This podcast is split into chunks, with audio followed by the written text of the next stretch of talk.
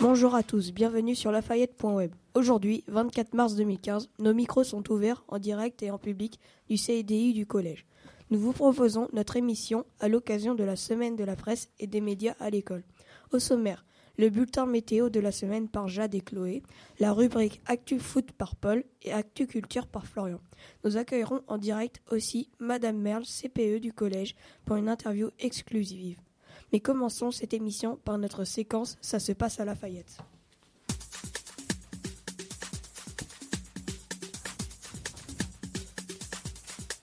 Des sixièmes bientôt sur les planches.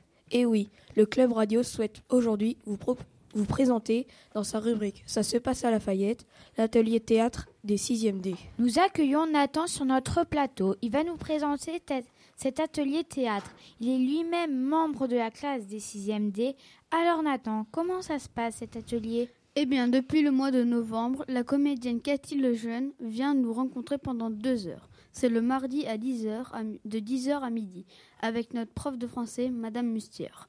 On profite de treize séances en tout jusqu'en juin. La comédienne, la comédienne nous fait découvrir la pratique du théâtre, comment utiliser son corps, sa voix, comment respecter l'autre sur la scène. Mais tout se passe seulement au collège ? Non, en fait, on se rend aussi quatre fois dans l'année au Théâtre de la Coupe d'Or, à Rochefort, pour assister à des spectacles. Il y en a deux qui ont lieu le soir en semaine. Nos parents peuvent même y assister. Est-ce que vous allez vous produire en spectacle ? Depuis la rentrée de janvier, nous travaillons sur les relations entre les générations jeunes, adultes, personnes âgées. Cet atelier nous permet de créer nous-mêmes en effet un spectacle qui sera présenté en public le deux juin prochain au Théâtre de la Coupe d'Or. Merci pour ces précisions, Nathan. En janvier dernier, nos reporters ont tendu leur micro salle polyvalente. Écoutons un premier extrait. Oui, voilà. Criez, poussez un peu la voix. Poussez la voix.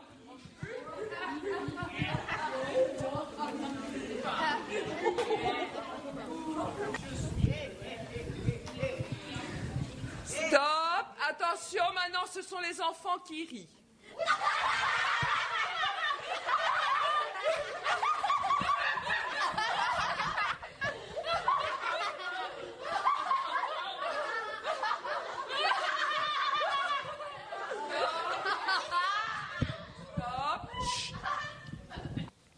Alors, Nathan, qu'est-ce que vous faisiez à ce moment-là? Alors, à ce moment-là, Cathy Lejeune nous a demandé de rigoler tous ensemble. En fait, certains jouaient le rôle des enfants et les autres les grands-parents. Ici, c'est, le grand-parent, c'est les grands-parents qui rigolent d'abord et ensuite, c'est les enfants. Écoutons un deuxième extrait. Et ce que vous aviez dit aussi la dernière fois, c'est que parfois, il y a des grands-parents, l'enfant, il est quand même toujours un peu fatigué et que c'est euh, le grand-père ou la grand-mère qui booste euh, le, le, l'enfant. Alors, je voyais bien un, une personne âgée euh, ou une personne âgée. Allez, allez, viens, on va jouer, viens, on va jouer, viens. Et puis, euh, le, le gamin à côté. Euh, je suis fatigué. Attends, attends-moi. Euh, voilà, plutôt. Euh, vas-y, essaye, on essaye ça. Alors, viens là, ici, sur le devant. Allez, viens, on va jouer. Oh non, je suis fatiguée. Allez, viens. Alors ici, Enola et Lucie jouaient la comédie. Lucie, c'est l'enfant et Enola, c'est grand... sa grand-mère. C'est elle qui oblige sa petite fille à se déplacer. Lucie fait celle qui est très fatiguée. Merci Nathan et les sixième D pour ce reportage. À la prise de son, c'était Romain et Lilian.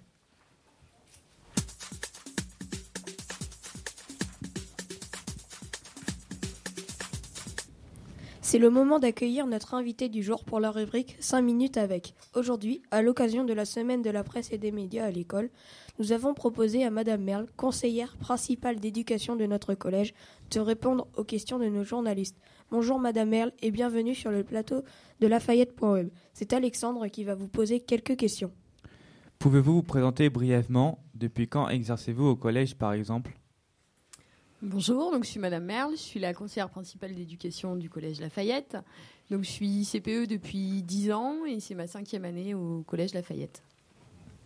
Cette année, le thème de la semaine de la presse à l'école est, je cite, La liberté d'expression, ça s'apprend. Ce thème a été choisi en hommage aux victimes des attentats du huit janvier dernier. D'après vous, Madame Merle, nous, élèves du collège Lafayette, avons-nous une réelle liberté d'expression ? Alors oui, je pense que comme tout citoyen français, vous avez une liberté d'expression. Maintenant, je pense aussi qu'elle est particulièrement encadrée parce que le but est aussi, euh, pour les adultes du collège, de vous apprendre à bien utiliser cette liberté d'expression. Donc ça, ça se fait dans le cadre des cours, de tous les cours, de toutes les matières, de l'importance du français pour apprendre à argumenter, de l'histoire-géographie pour avoir euh, des références historiques, pour se forger des opinions, euh, de tout ce qui est le suivi de l'actualité, le débat en classe, et cetera. Voilà. Où et comment, alors, pouvons-nous nous exprimer au collège ? Alors, au collège, mais il y a, il y a deux types de liberté d'expression pour les élèves. Je dirais qu'il y a la liberté d'expression individuelle. Donc, tous les jours, dans la cour, ou même avec vos enseignants, avec les adultes du collège, vous pouvez vous, vous exprimer, vous, exprimer votre opinion. Donc, toujours en respectant les limites fixées par la loi, bien sûr. Mais vous avez aussi la possibilité de vous exprimer collectivement, par l'intermédiaire de vos délégués. Donc ça, je pense que tous les élèves ne savent pas encore forcément bien utiliser cette liberté d'expression-là. Donc il faut savoir que vous avez euh, l'avis de classe, vous avez euh, la voix de vos délégués au conseil d'administration ou au conseil de classe. Et puis vous avez aussi, euh, bah, comme, euh, comme c'est illustré aujourd'hui avec par exemple l'atelier radio, vous avez la possibilité de créer des clubs, Euh, dans le cadre du foyer socio-éducatif, par exemple, euh, de créer euh, des journaux ou des clubs d'expression, que ce soit l'atelier B D, que ce soit le club nature, et cetera. Tout ça, c'est des outils pour vous, pour favoriser votre liberté d'expression. Nous savions, nous savons bien sur, quel, sur, que, sur que toute liberté est limitée. Nos profs d'éducation civique nous l'ont déjà appris. Alors, quelles sont les limites à notre liberté d'expression au collège ? Alors, les limites à la liberté d'expression, elles sont écrites, elles sont fixées par la loi, d'accord ? Donc, c'est les mêmes au collège que celles dans la vie de tous les jours. Euh, c'est, par exemple, ne pas porter atteinte à la vie privée. Il y a toute la question de la diffamation. Il y a une, toute une catégorie de propos qui sont interdits par la loi, que ce soit euh, l'incitation à la haine, l'apologie du crime, les propos racistes, euh, les injures.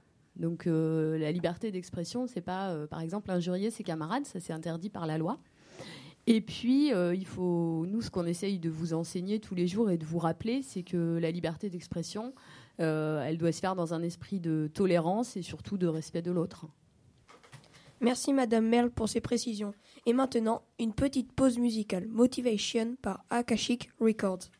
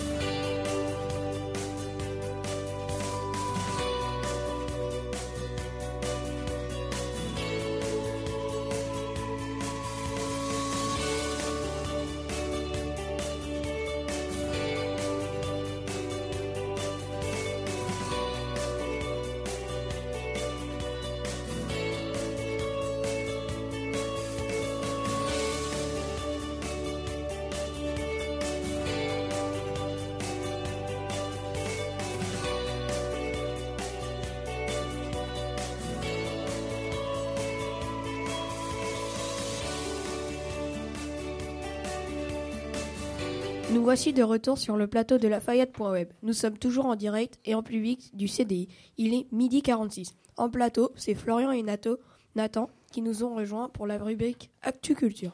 Alors Florian, quoi de neuf ce mois, au mois de mars ?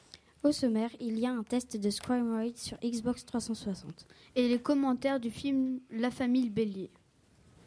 Aujourd'hui, j'ai testé pour vous le principe... J'ai testé pour vous Scram, Scram Ride. Le principe est simple, faire des grands huit, détruire des grands huit et conduire des grands huit. Le principe peu surprenant mais cool. Nous lui attribuons une note de trois virgule cinq car on a vite fait le tour avec le peu d'options qu'il y a. Et moi pour aujourd'hui, j'ai été voir le film La famille Bélier avec la jeune chanteuse Louane. Elle est connue pour son tube Avenir. Elle a aussi reçu l'Oscar du meilleur espoir féminin. C'est un film émouvant et amusant. Pour la B O, nous avons bien sûr Louane, mais pas avec Avenir ou Chambre douze, mais avec des reprises de Michel Sardou. Eh bien, merci et Flor- Florian et Nathan. Rendez-vous en avril pour de nouvelles informations culturelles.